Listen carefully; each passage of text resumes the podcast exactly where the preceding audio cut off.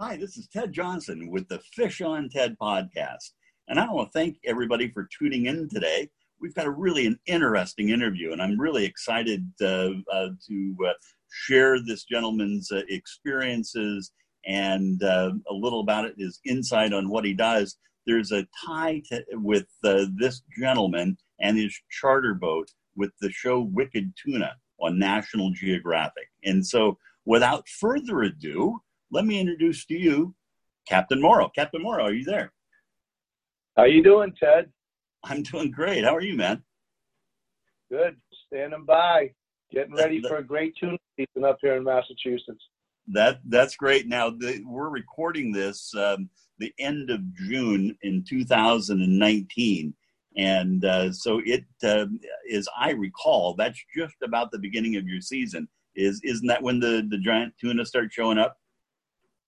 Yeah, they've just been uh, coming into the waters in pretty good numbers this week, actually. Uh-huh. We have our first trip in about three days. I am extremely excited to go bend a rod. Absolutely. And after that, it's going to be just straight on fish until the quota is met. Yeah. Oh, terrific. Terrific. So, you know, kind of digging right into this, uh, Captain Morrow, in, in regards to the fishing bug that you caught, how, how long have you been fishing? Have you, do you start at a young age? And, and if so, what, what, what, what were you fishing for? Oh man, that goes way back. I must have been like five years old. My dad would drag me and my brothers down to a little beach in Scituate, Massachusetts, and we'd fish from the shore to catch stripers at night. Oh, and Oh, he'd wow. have us out there till 1 a.m., 2 a.m. It was crazy. But it just started there and it never ended. And Really? then when I was a little older, I got my first boat and, you know, did a lot of striper fishing, the inshore fishing, and one thing just kind of led to another. And I don't even know how the giant fishing came about. It just kind of morphed.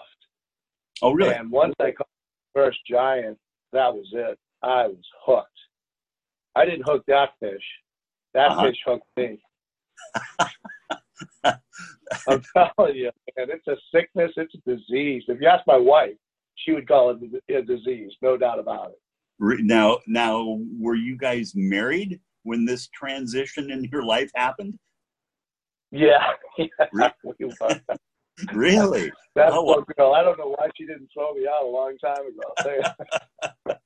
Oh, that that must have been a transition in your relationship too. I mean, if uh, if you caught that bug to this degree, um, you know, you, you probably wanted to be out on the water uh, uh, most of the time at that point.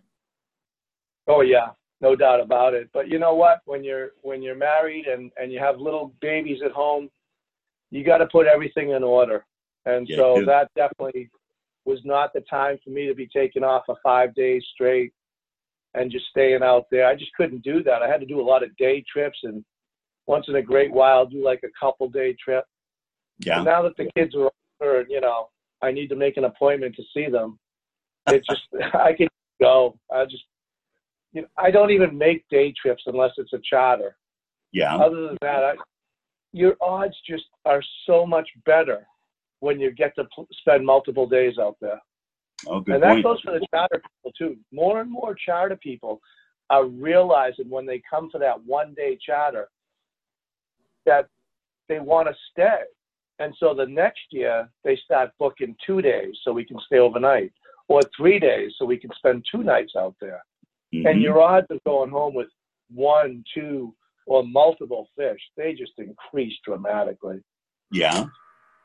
Wow. No kidding. So how how many years have you been chartering for Giant Bluefin?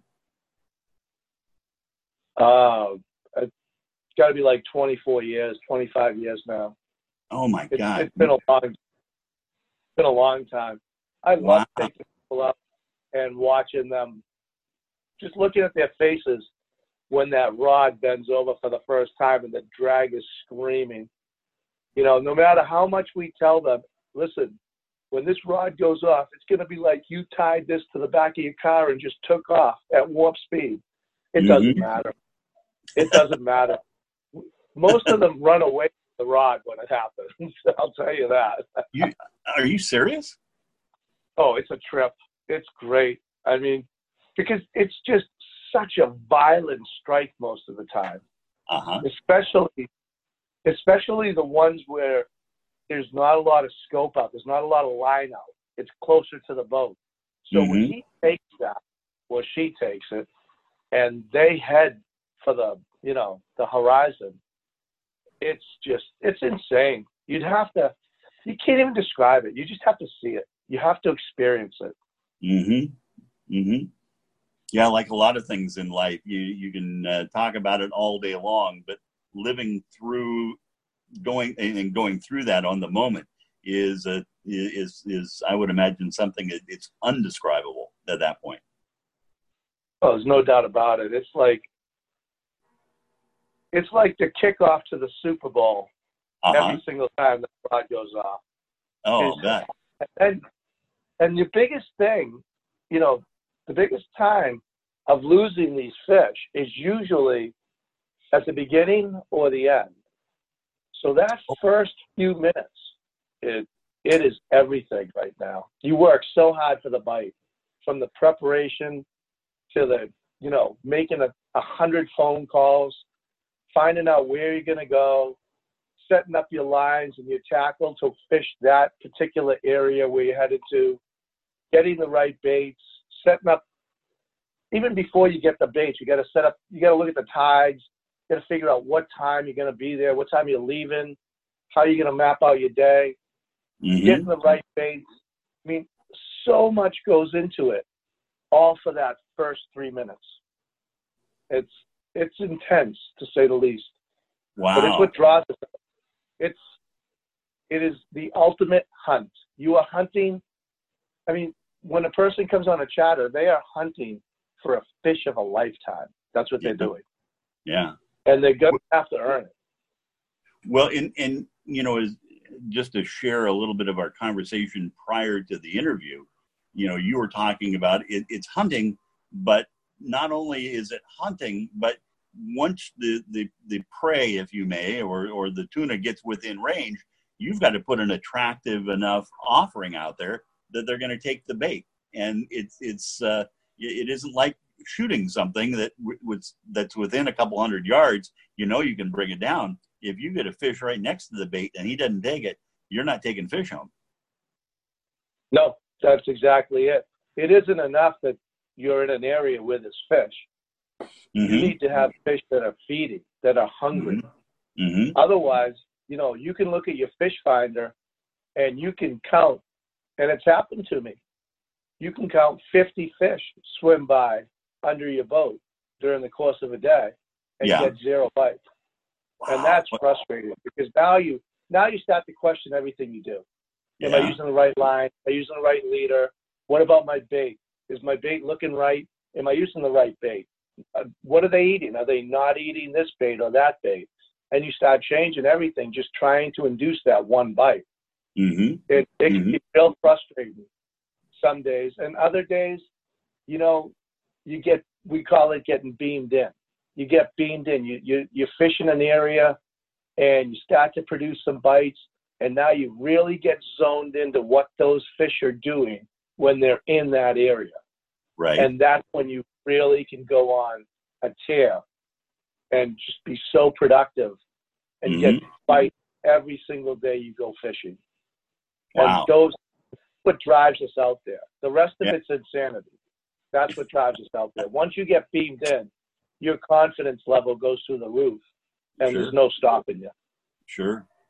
So I'm I'm curious. Uh, there, there's a fleet um, of boats in Massachusetts that, that fishes for bluefin, and I would imagine that you guys talk a little bit and, and share information, and then I would imagine there are things you you just don't share. But um, how, how, much uh, of that conversation is going on throughout the season uh, between you and other captains about kind of helping each other figure out where the fish are? Yeah, I mean, I think most people in this in this um, industry, this giant tuna industry, have a network. Most guys that fish have been fishing for a long time definitely um, acquire a network over time. Mm-hmm. And your network is huge because like one of my buddies put it one these fish live in a big house. They live in a very big house. And you got to figure out which room they're in to even have a shot at catching one. Okay. So, you know, when when you start the season and your network consists of six or seven boats or four or five boats, you're not going to all go to the same spot. That really doesn't make sense now, does it? No, you all right. spread out and see what's going on where. Mhm. And think about it. In one day, you can cover five areas of the ocean, whereas you could only cover one if it was by yourself. True. So you are going to share information with your network. Now, Mhm. all networks are different. They're not all created equal. Some guys tell other guys absolutely everything. Mhm. Some guys just it's not in their nature, so they're going to keep some stuff to themselves. They'll Right. just throw tidbits here and there. See, Right. it's almost like a little dance you do with every other fisherman doing this this gig. Uh-huh. Is uh, sometimes, you know, me and Stan, my mate there, Dan, you know, we we have what we call buddies and dock buddies, and your buddies are the ones that you're going to really share information with. The Uh-huh. dock buddies are the ones who want the information and never give it back, and they can go, it. you know, they can they can go piss in a hat, but you got to figure them out quickly. Right, right. Well, it's not like other types of fisheries where you're you're putting fish in the coolers and you can hide what you've done during the day. I mean, you, you're having to winch these things out of the boat, and so nobody can really lie about how they've done it the at the end of their trip, can they? No, you really can't because you have to sell the fish. It doesn't Oh, matter how how sneaky you were about catching it and and putting it in your boat. You Uh-huh. have to bring it to shore and sell it. And Yeah. there's only, you know, a handful or two handfuls of buyers. And everybody knows everybody knows everything.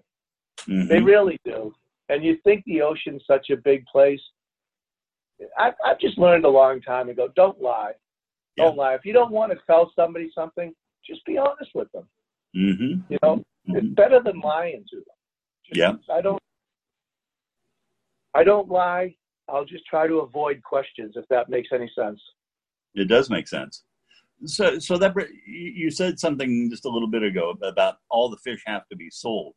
Um, do you get many personal watercraft out out where you're fishing and that are fishing alongside you, uh, um, or are they even allowed to uh, sport fish basically for giant bluefin? I don't think they can stop you from sport fishing for them. Um, Huh. But I would say probably 99% of the people that are out there fishing for giant bluefin are doing it commercially to, to sell the catch. Ah, okay, okay. It, it is a very valuable commodity, is it not? It is. It is. Yeah. You, you sometimes the seems like most of the fish that bring the biggest money are the ones that get shipped to Japan. You know, Mhm. the quality is right. The quality of the fish, the fat content. You obviously took care of it, I'm hoping. You know, you iced it down and you cooled it off and and it goes to Japan and it's it hits the market right. If you're Mhm. if you have a, a gem of a fish and it goes over to Japan when there's no fish there, well, you're going to hit it well. You're going to hit it well. And there's other times that you have a marginal fish and it goes over to Japan with, you know, many, many other marginal fish, and you don't get quite the return you thought you were going to get. Now, now that's That's just- interesting. Yeah. So when you, when you sell demand, a, really. so when you sell a fish, you, it's not based on what somebody's going to give you at the dock for it. It's based on what it's um, uh, uh, then sold for in in let's say the Japanese market. Is that when you know how much you're going to get paid on it? Yeah, I've never. I mean, once in a great while, a buyer might offer you money there at the dock, at his Mhm. dock when you bring it in, but Right. that that is like that is so far and few. Really? Almost every buyer will take that fish. They'll process it for you. They'll take, you know, remove the head, the Right. tail, fins, and the you know obviously you should have already removed the guts. They'll clean it up nice, and then they'll put it on ice and, and chill it, hmm and then take a look at the meat after it's been chilled for 24 hours to get a good look at that that meat, and then from there they'll decide what's the best venue for the fish. Should we ship it to Japan? Should we keep it in the United States? I mean, in the United States, sashimi is becoming more and more commonplace. Absolutely. When, while that's happening, there's, there's more of a demand for it. hmm As the demand increases, so does the price.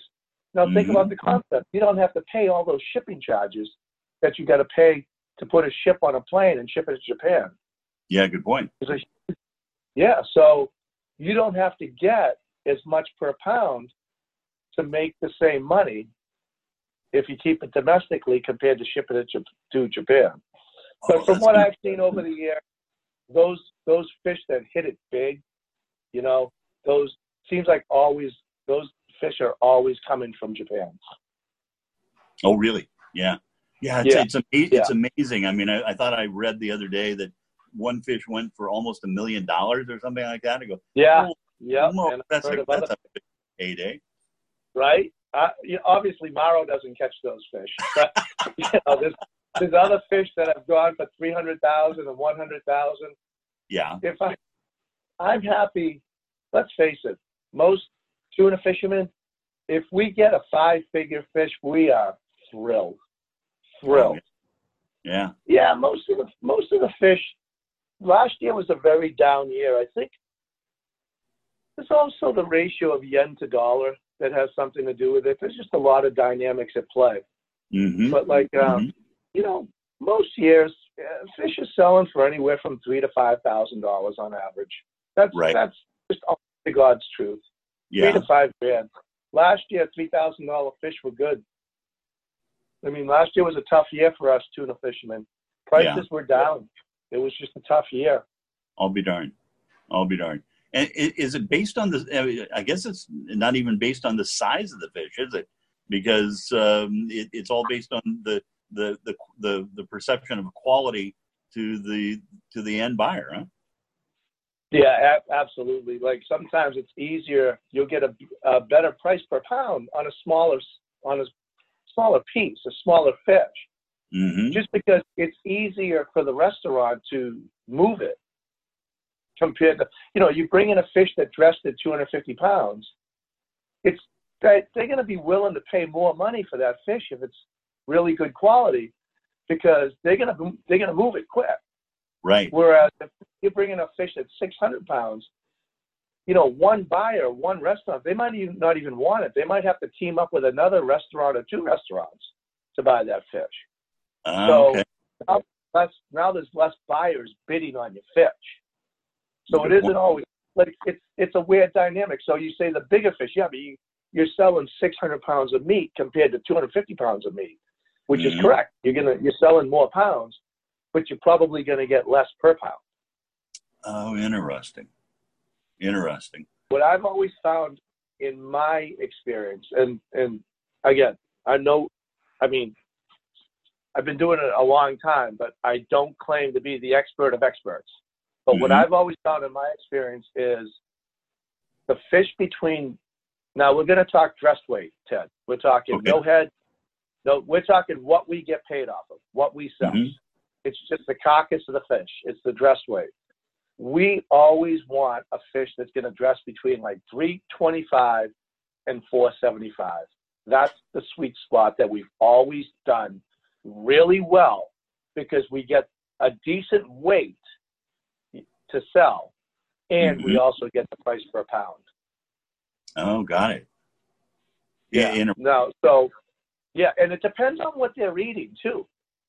That's a huge part of the equation. Like fish that are feeding on bait fish that are full of fat, that you're gonna you're gonna get more money for those fish. oh, got it. Okay. So there's certain areas, you know, there were years back where the fish were feeding on Stellwagen Bank, and they were feeding on sand eels, sand lambs, hmm and there's not a lot of fat content in sand sand eels. Yeah. So the fish really weren't paying very well at all because they just weren't fat. There was no fat quality to the fish. Whereas you find areas where, you know, they're gouging on herring or mackerel, those fish are going to pay well. They're going to pay real well. Oh, interesting. Now, now this now this brings up a question. When you take someone that has chartered the boat to go uh, giant bluefin fishing, that fish isn't something they take home. Then it, um, it do they get any sort of percentage of it if if the fish is sold? Yeah, I, we give twenty percent, and okay. I go back and forth. Sometimes I, it's going to sound crazy. Sometimes I'll cut them a check for twenty percent, but then I have to go through all the BS of 1099 in them at the end of the year and things like that. Right. And a lot, most of the time, and what I've been leaning towards is just giving them 20% of whatever the fish sells towards off of future charters, whether they're tuna charters, striped bass charters, shark charters, whatever they want to do. Oh, got and it. okay. bet on the 1099 stuff. Uh huh. It, it really is a pain in the, you know what, having the 1099, all the different people that caught fish with us every year. Oh, I'll bet. Yeah. Interesting. Interesting. Well, that I mean, gosh, if somebody gets a, a nice fish on board, they they've got a couple trips paid for, don't they? Oh yeah, yeah. If they if we get a good solid one, yeah, they they uh-huh. could have a couple free charters out of the jail, and that's happened. I mean, uh, two years ago we got oh we got a, a diamond. Actually, it was a crazy story because we're fighting the fish, and they were there was a group of four of them. You know, mom, dad, son-in-law, daughter. Okay. And uh, it was a very hot August day, very hot, about 90 degrees, humid. It wasn't a breath of wind, and we hooked into a nice. You could me and Stan know it. It was a it was a nice fish. Mm-hmm. You talking seven, eight, nine hundred pounder easy, and um, we're fighting them, and and we're letting the charter people they're like going through and taking turns on the rod. You know, yeah. you, you let them off until they get tired, and then you get them off. You want a fresh body on the rod all the time. Mm-hmm. So the dad gets off, and then he passes out on the deck. Oh crap! And really? What an experience that was. Next thing you know, we got the Coast Guard out there, we got the harbor master out there, we got EMTs out there and we're still fighting fish. Oh my God, really? The whole thing. And it it was he just overheated. Yeah. You know, and and I called, you know, I don't have the fastest boat. So we the Coast Guard was close enough by that help was right there. So we they came right over, jumped on the boat, and we just continued fighting the fish. And we had we had the audience of audiences. We had, I mean, there were EMTs and stuff. I'm like, they're like watching us fight the fish. I'm like, um, can we look at him, please? right, right. But no. and that fish turned out to be oh, that fish turned out to be like a massive money fish too. Really? It was it was yeah, it was a dreamy fish. We did very well on that fish. Wow. Wow. And they're actually coming back for another charter uh, this year. That's paid for. really? It. Yeah. Wow. You're gonna yeah. have to take Dad off the rod a little sooner this next time. You know what's funny is uh, he's actually a charter boat captain up in the Great Lakes. He just overheated. That's all. He's a really? great fisherman. He just overheated. Yeah. Oh, no kidding. No kidding. So, so sort of going back to when somebody books a charter with you, uh, Captain Morrow, what what do you tell them over the phone about what to bring and, and what to expect uh, before you know before they set sail with you? Yeah, I mean, as far as what to bring, obviously food, water, drinks, whatever you want to drink. Um, mm-hmm. You know, and bring some rain gear because we don't know what the weather's going to be like out in the ocean. Right. I mean, I'm not going to take people out if it's really windy and nasty. They're not going to have fun. Mm-hmm. But, you know, we do get rained on here and there. Mm-hmm. Other than that, we supply everything else. You know, you get the okay. captain, tackle, the captain, the bait, the boat, the tackle, and the bait. I mean, mm-hmm. there's really nothing else you got to bring. We just bring a really good positive attitude and be ready to work. Like Mhm. we need bait, and it's your job to get that get us that bait. You're Oh. you know, are you there? Are you there to watch or are you there to work? If you're there to watch, then we're just gonna jig bait all day long. You can watch us do it. I think Right, it'd be right. better if you went out and jig the bait all day long and had a fishing experience because that's why you're here. Mm-hmm. Mm-hmm. And let Yeah. us do our thing around you. Yeah.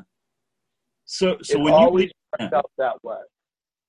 so when you leave the docks, how how far out do you typically go before you start fishing? Well, that's that brings us back to the day trip or multi-day trip. You know, Okay. on a day trip, my hands are kind of tied where I can go. True. I can't spend. I can't spend on a 12-hour trip. I can't spend four hours driving, 4 Mhm. hours fishing, and four hours driving home. That's not going to be very productive. Right. But on a multi-day trip, I can go anywhere I want. So Okay. my hands are not tied whatsoever. If those fish are 60 miles out, we're going 60 miles out. If those fish Mhm. are, you know, 80 miles out, we're going 80 miles out. If trust me, I'd rather go 10 miles. It's better on the fuel economy. But Mhm. you got to. I'm always going to try to go where the body of fish is and Uh-huh. give. I always want the best odds of hooking up because without the Right. hookup, you have nothing. You have zero, zilch, nada. Mhm. It's all about that hookup. You've got to get the hookup, and I, can't stress that enough. People want to leave the dock at 6 a.m. That's fine. I'll I'll I'll take you fishing at 6 a.m. Just know Mhm. we just missed dawn. We just missed dawn, and we're probably going to miss the morning tide. So you just took us out of two prime feeding periods for today. Oh, really? Yeah. Yeah, so Wow. you just took our odds. You just took our odds of hooking up that, that are usually around 50%, and you just Mhm. dropped them down to about 25% or less. Wow. But it's your charter. I'll do whatever you want to do. I'm not Mhm. gonna. I'm not gonna make people leave the dock at 2 a.m. if they don't want to. Right. Right. Wow. Amazing. You know, so, so you leave the dock at two, and you get to where you're wanting to fish three hours later, four hours later, uh, wh- whatever that that time. sometimes, sometimes, sometimes it's an hour and a half, Ted. Sometimes it's two hours. Okay. Sometimes it's an hour drive because the fish are in tighter.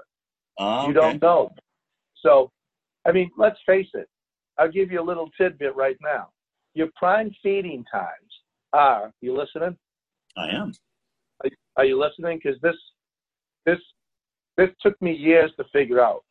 Your prime feeding times are dawn and dusk, and right at the tide changes.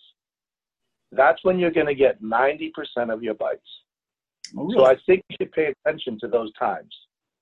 yeah. No kidding. No kidding. So right, right, basically it's every slack time tide. you miss one.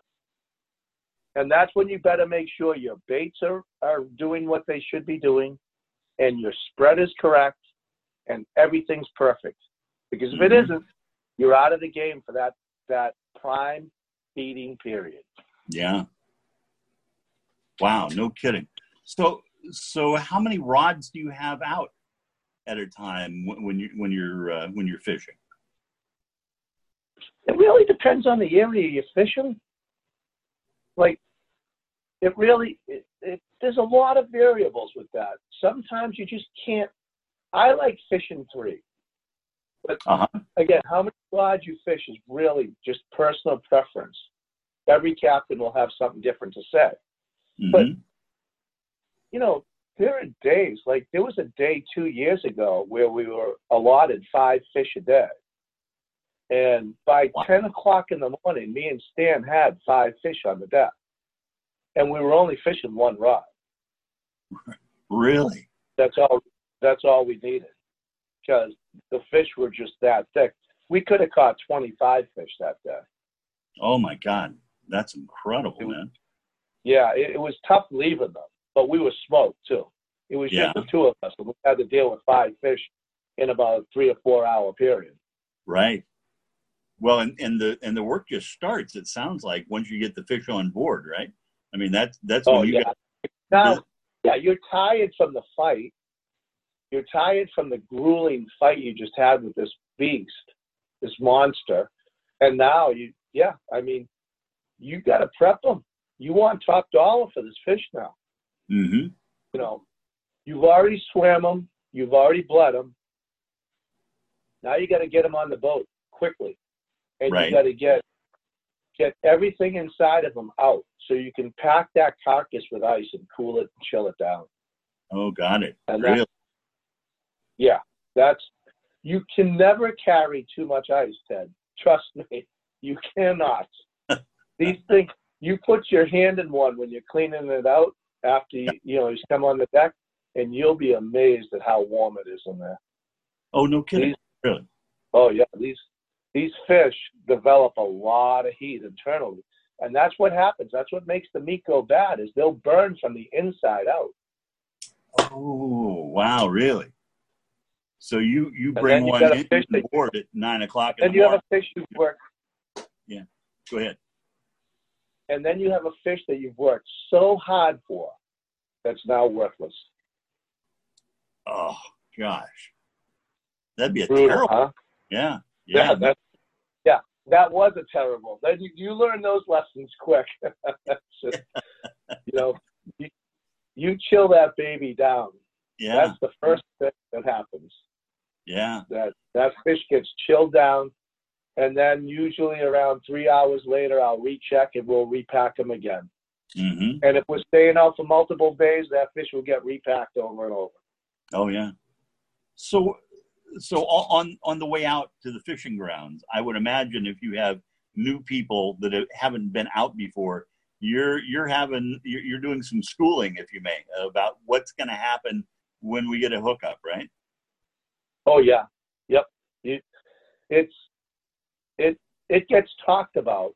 It has to be talked about the whole time because it's just really important.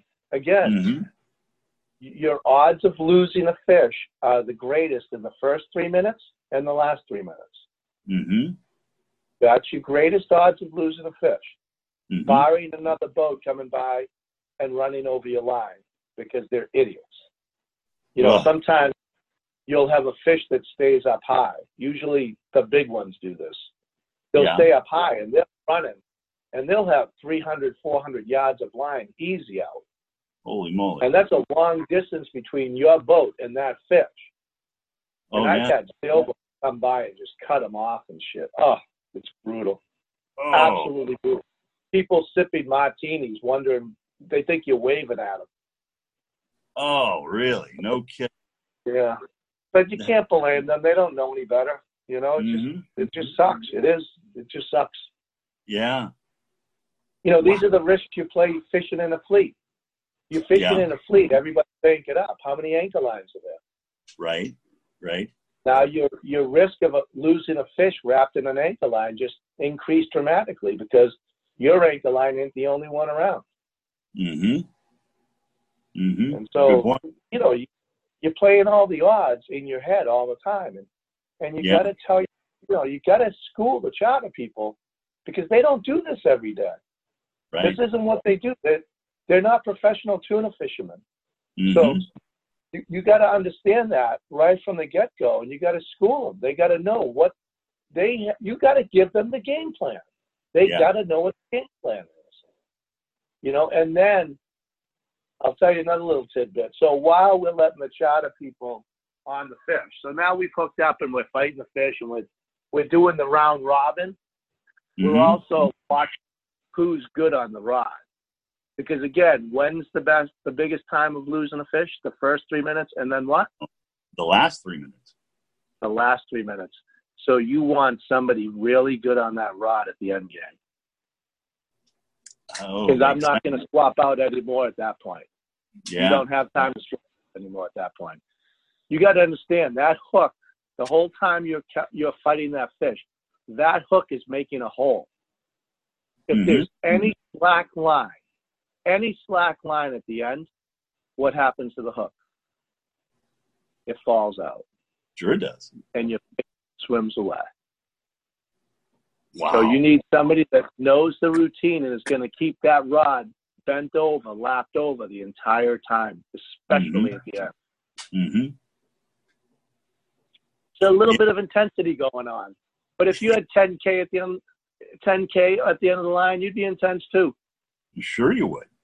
Sure, you would. Yeah, that uh, that uh, it, it's not only uh, you know for bragging rights, but uh, it, it's money in the bank for everybody, isn't it?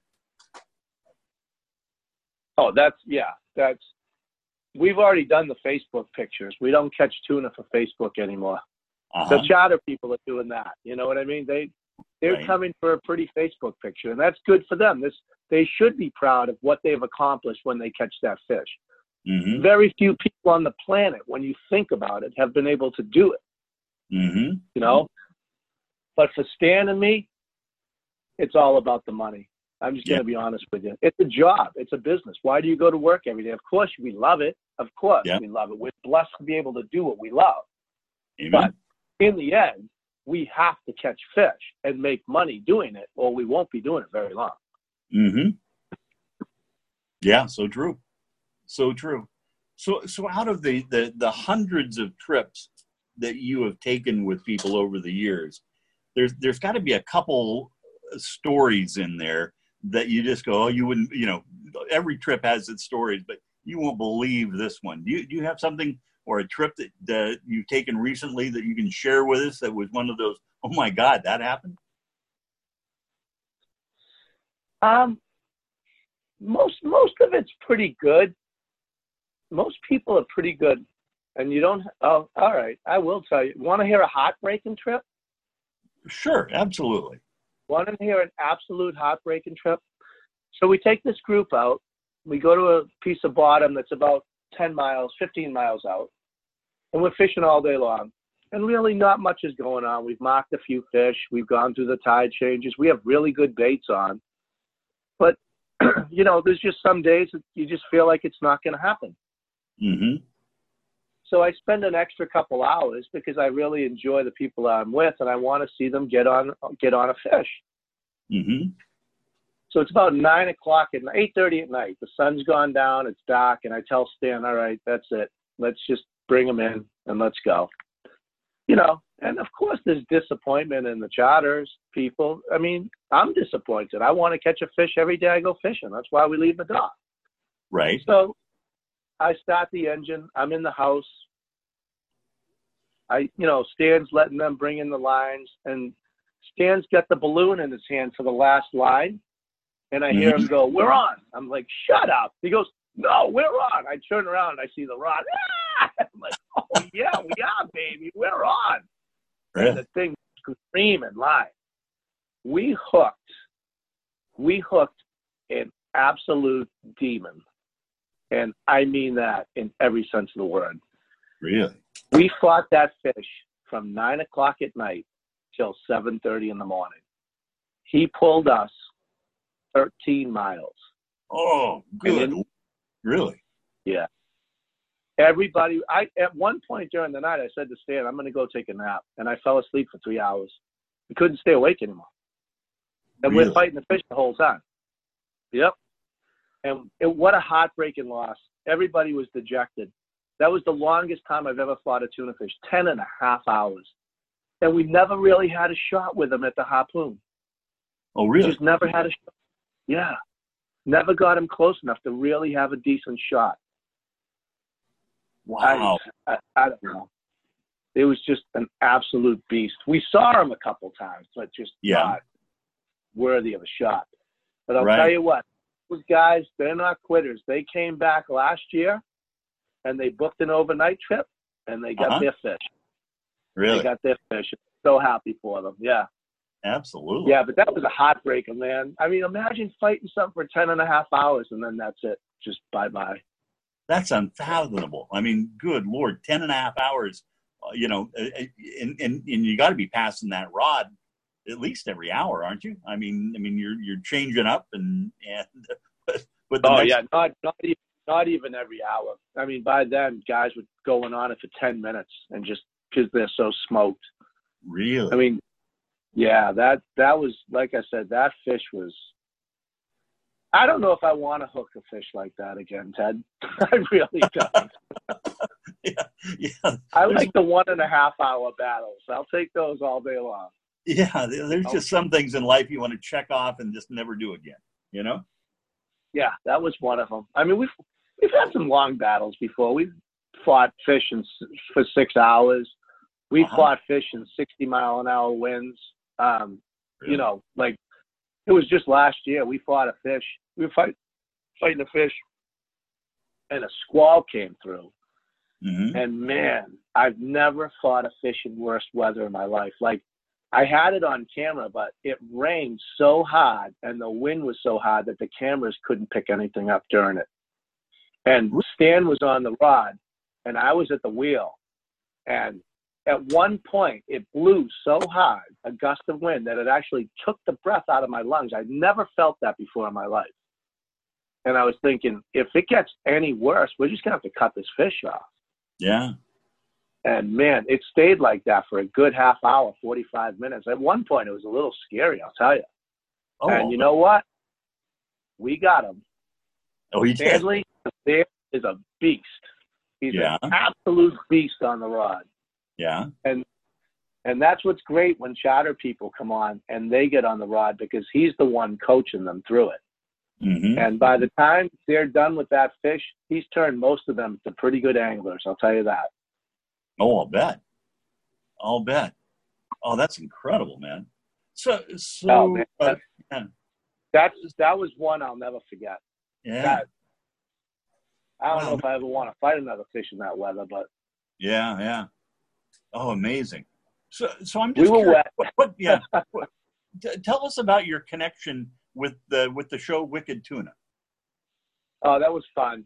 So, um, about five years ago. I think it was season four. Paul Hebert, who's the cap, one of the captains on the show, yeah, and a really good fisherman. He um he approached me because he didn't have a boat yet. He was in the process of of getting his boat, but it wasn't going to be here in time for that season when when they were filming that season. So he approached me about, hey, can I jump on your boat? You know, I'll have to be the captain, obviously, because that's you know I'm the captain on the show. Right. I don't know if uh, how you feel about being a mate on your own boat. And I was like, you know, I mean, how many opportunities in life do you have to do something like that? I love an adventure. I was like, mm-hmm. yeah, I'm I'm in. I'll do this. I'll check my ego at the door and deal with it. Sure. And go have fun with it. And I figured it, you know, think about it. Your boat's going to be on National Geographic, right? That's a lot of publicity, more publicity than most people can pay for. Oh, absolutely. So I looked at it as a win-win. I got to fish with Paul, who I I consider to be a really good tuna fisherman, you know, and we got to fish side by side. And you know what's funny? We didn't do very good with the cameras on the boat mm-hmm. while they were filming.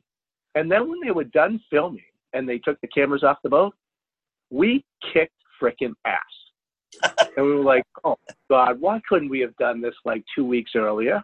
Right. We absolutely kicked ass. We were getting, we were doubling up every other day, like getting two tuna at the same time and catching both of them. And wow. it was, it was just really fun. It was fun. I'll say that.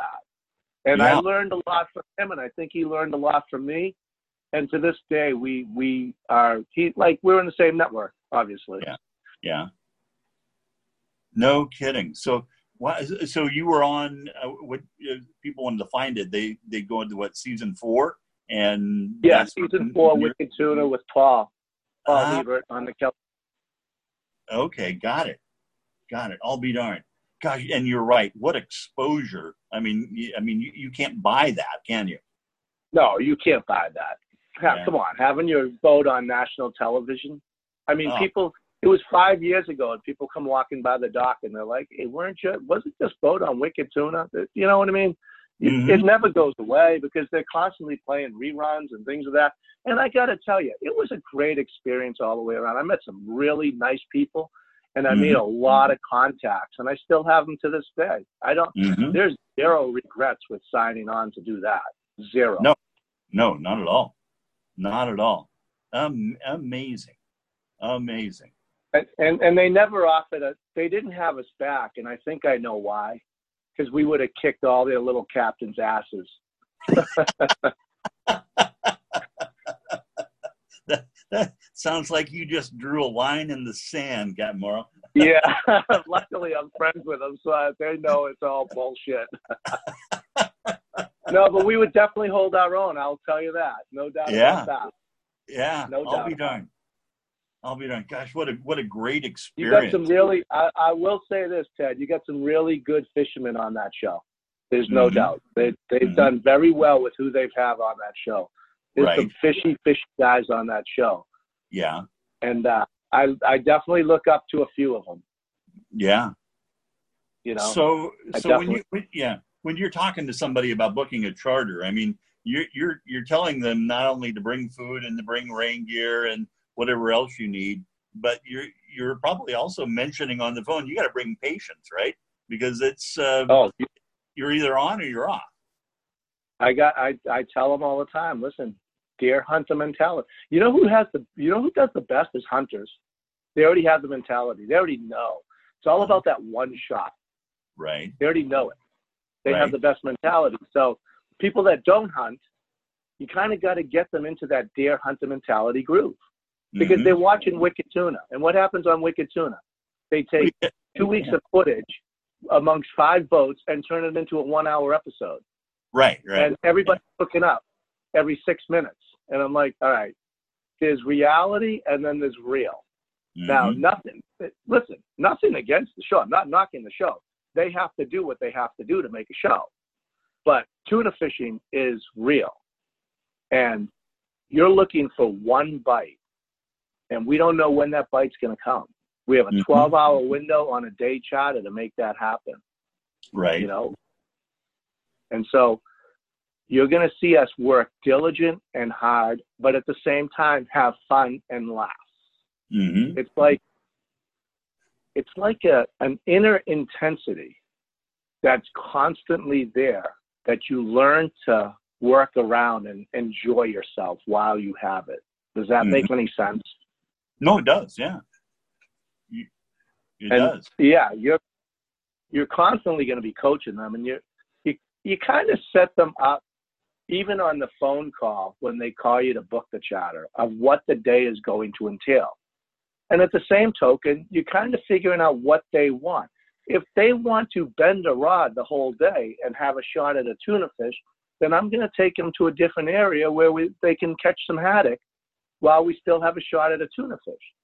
But Mhm. if they're strictly about catching the tuna fish, then I could care less about bending the rod on the bait fish for them all day long. And I'm going to really just concentrate on where I think is my best odds of bending that rod. Mhm. So it really does depend on the people that are coming on board because I, at in the end, it's all about the experience, isn't it? It, it in the end- absolutely. it is. You know, I, I It's tell all people, about I, I, I, forgive me. I, I tell people a lot. I, I, I say this um, maybe more often than than I should. But your job as a charter captain is extremely important in this life because you know people people are working all the time. They're they're just intense and they're all you know kind of steamed up and and uh, they're not enjoying themselves. And you know what you're providing them is not only a great experience, but it's memories. And I can guarantee you almost that, you know, somebody's lying there, you know, at 94 on their deathbed. They're probably not thinking about the business deals they did, but they're, you know, they're thinking about that time they were fishing with Captain Morrow and, and they hooked up on a 500 pound tuna.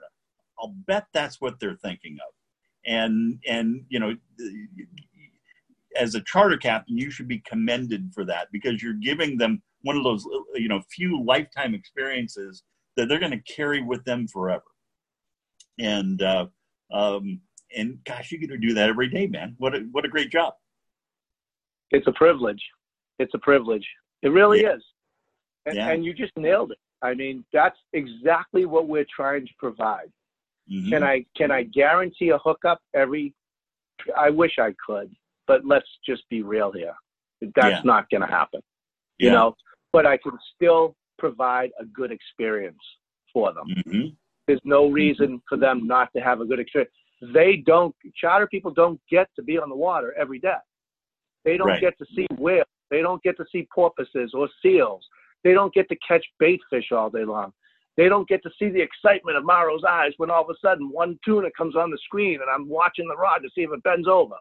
You Mhm. know, this is this is like all it's you got to make it all part of the whole experience for them. Yeah. And and at the same token, they got to be ready for what it entails to actually catch one of these behemoths. Mm-hmm. It's just a lot of work. It's a lot of work. Yeah. But in the end, you know, nothing in life, nothing in life worthwhile comes easy. So true. So true. You're trying to catch fish of a lifetime, Ted. Like Yeah. for the rest of your life, you will remember this fish for the rest of your life. Yep. That will be imprinted in your DNA forever. Mm-hmm. So, you know, mm-hmm. that's going to come with a little bit of hardship Yeah, it is. Yeah, it is. because you're You know not there to watch they, do all the work. Yeah. Yeah. I mean, they be, they become part of the machine, don't they? They sure do. It, it, Yeah. It's a team. It's a team. Mhm. You become part of a team. Every charter turns into a team. Yeah. That's why I have the same groups that come year after year because the team's already built. Uh huh. The team's already built. And like many of them have already caught fish with me, sometimes many fish. And Mhm. we don't even talk anymore about what's going to happen when we hook up. They're already they already got it figured out. They've Right. already run it through their heads a thousand times. Mm-hmm. Mm-hmm. So it's just I love that camaraderie that you develop with people, and it's people from all over the world. I have groups from Australia, California, Texas, Canada. I mean, eh, you meet people from everywhere. Uh huh. I think that's what I love about the most is is the people. Yeah. absolutely. The people make it special. They do. They make it a special experience and a special day on the water. You look at it. You, uh, I look at. I try to look at it through their eyes, the newness of it. Everything's Mhm. new, you know, and and I. It brings me back to appreciation, Yeah. appreciating what what we have, what we get to do every day. Right. It's pretty cool. It's really Very cool. cool. Yeah. Yeah. Very, very few people have, you know, have that experience that you do, right? Uh, being able to do that, you know, kind of day in and day out. And uh, Yeah. uh, you're you're a blessed guy, that's for sure. Oh yeah, we are all blessed around here. Like we have these fish right in our backyards. How nice is that? Yeah. How nice is that? We're we are extremely blessed. Oh yeah. We complain about we complain about crap all the time, but we're still blessed. Good the life of a tuna not easy, dude. Yeah. Now, now, are tuna found in other waters other than where you're fishing, or are they pretty well Yeah. concentrated? In, in, okay. No, no, no. They find these, these fish. These fish are oh, they are world travelers. They the fish we catch seem to either be coming from the Mediterranean Sea or the Gulf of Mexico. So they're traveling great distances. Wow. They catch these fish all over the planet now. They're Oh, just they finding do? out more and more about them all the time. But that Huh. sometimes that's a bad thing too, though, Yeah. because you know you you start finding out where the fish's primary spawning areas are. What happens in the spawning area? That's where fish are really gathered together in huge numbers, right? Right. And aggressive. They're going to spawn. Yeah. And then all of a sudden, you know, you're letting other countries know that this is going on, and their fleets will get out there and start decimating the fish. Oh, got it. So there's good and bad in that. Mm-hmm. Like we've always known that the Gulf of Mexico was a spawning area for these fish. We've yeah. always known that the Mediterranean Sea was another spawning area. Uh huh. and you know they started tagging the fish to try to see if there's actually two different stocks of fish Right. and by doing so they found other spawning areas as well Oh, and like sometimes we're better off not knowing that yeah. there's no doubt not i mean these fish are ocean travelers we catch a lot of fish that have mediterranean tags in them Oh, no kidding. Well, that must be Oh, kind yeah. of fun bringing one on board. It is and seeing where it, where it's from, where where, where it was last seen. sometimes. Yeah, and sometimes you can just look at the fish and look at the colors and like, oh, that's a Med fish because Uh-huh. just the colors are different. The purples Yeah. are different. The blues are different. You know, and other times you'll look at fish, you'll look at a fish and it's like brown. You're like, oh, that just came from Canada. He's been eating herring up there. This big Oh. Slav's been eating herring there the whole whole summer. oh, got it. Yeah. Oh. So you kind of figure out where they've been. Uh huh. Huh. Oh, that, that's crazy. So, so what are the what are the top three questions people ask you over and over again when they get on the boat with you? How long have you been doing this? Uh huh. How big is your biggest fish? And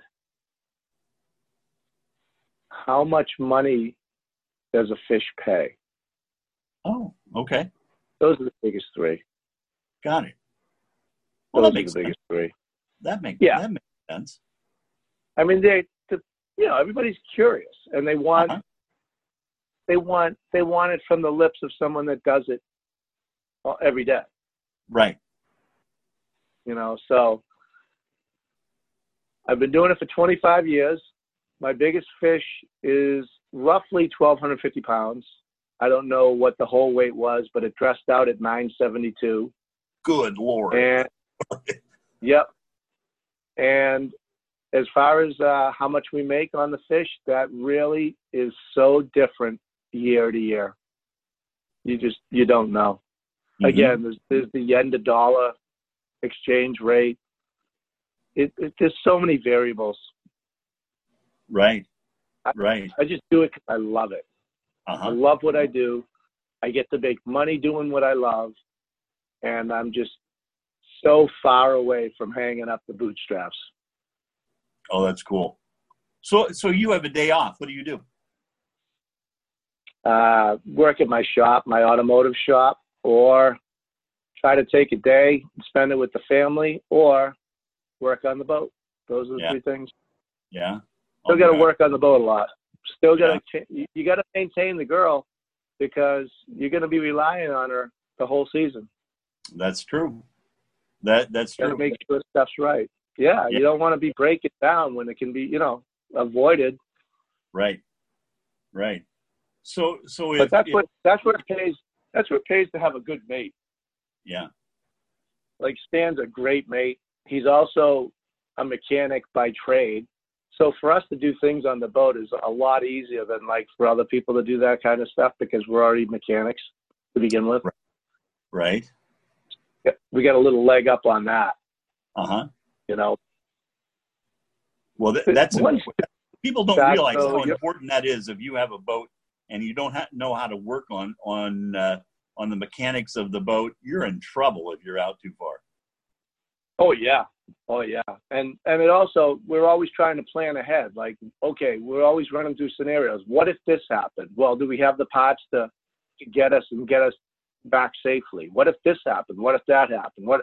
So the scenarios are constantly going through your head. And we Mhm. take all the safety courses. You know, we take the safety courses every year where you go put a survival suit on, jump in the water, and the whole nine yards. You just you can't do enough of it. You right. know, safety firefighting course, safety this course, safety that course. You can't get too much of it. You cannot. Make makes sense. Now, uh, how many people can you take fishing at a time? Yeah, so we're a six pack charter, which probably about ninety nine percent of us are. You're allowed to take six people, plus the Mm-hmm. Captain and the mate. Right. So eight people on board, and Yeah, is eight right? people on board.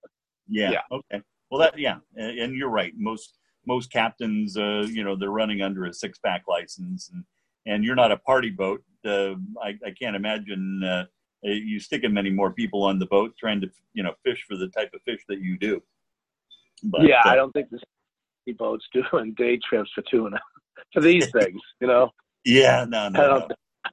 Yeah, that's that's a different fishery all altogether on on uh, or a different experience altogether. But uh, yeah, so it, I haven't seen it. I haven't seen it happen. Maybe it does, but I would be shocked. It would Yeah. be it would be a club, that's for sure. so so if if on your client's bucket list there's there's that box that says catch a giant bluefin tuna, what, what's on your bucket list? On my bucket list, Yeah, catch my next giant bluefin tuna. oh, I love it. Really.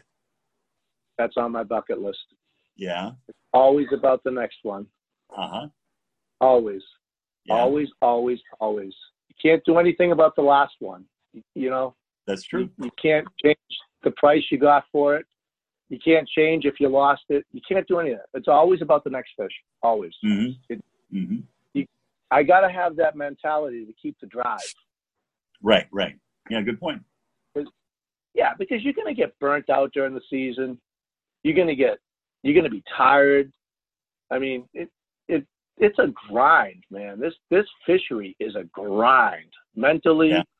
Physically, emotionally.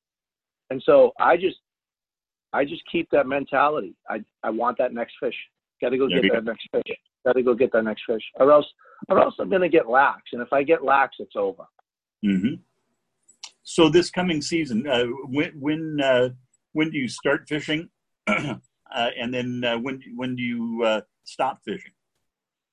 So I'm going to start in three days. Okay. and we will fish until so it's a regulated fishery and it's done by weight by quota Okay. and so once the quota is full the fishery stops it's over Oh. so okay. we will fish every day possible until the quota is filled and then we will sleep for a month So so generally, does that take you through August, or does it take you further into September before they close the season? Yeah. So how they break it up is uh, June. July, So they have this. They have this large quota for the whole season, and then they Right. break it up into sub quotas. June, July, August is one sub quota. September have it, has its own quota, and October has its own quota. And the last few years, they've had a little tiny quota in December, which absolutely sucks because I hate the cold. Yeah. Yeah. So I don't know if they're going to continue with the December quota. I heard that they're going to do away with that, which wouldn't break my heart whatsoever. hmm So yeah, you're at least fishing into October. Now what happens is once the June, July, and August quota gets filled, say it gets filled on August 15th, then there won't be any selling of tuna for the last two weeks of August. You can still take charters out and go tag and release the fish, but you can't Right. sell the can't kill the fish. And sometimes charters have way more fun on a tag and release day because there's way less boats fishing, so there's less Uh-huh. pressure on the fish, and we Okay. usually get a lot more multiple hookups. And then September will have its own quarter, which is a very small quarter. You probably get like nine days in, so you'll fish every day that's fishable. Uh-huh. And then October has a small quota. It's a rat race, Ted. It's a rat race. It's, it's absolute rat race. oh yeah. Yeah. It sounds like it. And that's you're gonna fish. You're gonna fish every day possible. Mm-hmm. Mm-hmm. In the in the coming season, um, how are you doing uh, in regards to bookings? Are there are are there are there still availabilities out there? Yeah, we're pretty much booked up for July. We got some availability in August and some in September. So Uh-huh. you know, if somebody's listening to this book, this podcast, and they want to book, make the call because it as soon as you start seeing people catching fish, I don't know how people know, but that fa- whether it's Facebook, social media, I don't know how they know, but the phone starts ringing more and more and more, Mhm. and we'll we'll be booked every day. There's no doubt about it. We will be booked every day. Very good. How how do people get a hold of you, Morrow? Uh, they can go right on the website, kellyanncharters.com, Okay. and uh, they can either they can either shoot me an email through the website. They can call call me on my cell phone. It's available 24/7. Just give me a buzz if you have any questions. If I'm in range, I'll pick up. If I'm out of range, just leave me a voicemail and I'll get back to you as soon as possible. hmm Um, or you can always shoot me an email, which I get those at sea. So Oh, you that Oh. that might be the best way to go in about three days. Yeah. That okay. That's good to know. That's good to know. And you book uh, single day trips and then multiple day trips. Um, the Yep. the longest It's one being on the website. yeah. Yeah, all the info is right on the website, kellyanncharters.com. Uh-huh. Um, single trips, multiple day trips. It's pretty much all the same price, so you're not paying extra to go multiple days. Got it. You know whether, yeah. So you're getting all that extra fishing time, and getting to spend the night out on the water, which in July and August is beautiful. Oh, I bet. and um, your your odds of catching a fish because I'm very nocturnal, so I fish all night long, mm-hmm. and we catch a lot of fish in the dock, a lot. do. Oh, no kidding. Well, I, I would Yeah. imagine there are times that you take out a group for a day trip and you hook up at the very last moment, and now it's almost an overnighter, isn't it? I mean, if you got a if you got a six hour fight on a fish, you know that takes you into the next day. Yeah, I'm certainly not cutting the fish off. That's for sure. No, not Yeah. at all. Not at all. Yeah, sometimes I've I've had a few issues with the next day's charter. You know, having to call them up and saying, well, you know, we'll be done when we're done. There's nothing I can do here. We're on a fish. Right. Usually, people are very understanding of that. Oh, oh, they'd have to be. I mean, it, you know, you you would want uh, other people to be understanding of you hooked up, right, uh, on Yeah. on a fish. I mean, you Absolutely. can't you can't Yeah. take that Like- away from somebody. Like I said, you're not going to cut a fish off. That's not going to Mhm. happen. hmm But Very good. usually my game plan is to go out there, right? Put the bait, first bait in the water, hook up, catch them, and then go take those pictures. Right. That's perfect. Right. Everybody's happy. They're not tired. Everybody's good. Yeah. Then they can celebrate. They can have their beer or wine or whatever they're going to drink. Yep. No, that uh, that sounds like a great a, a great day that uh, everybody should experience at least once. At least once.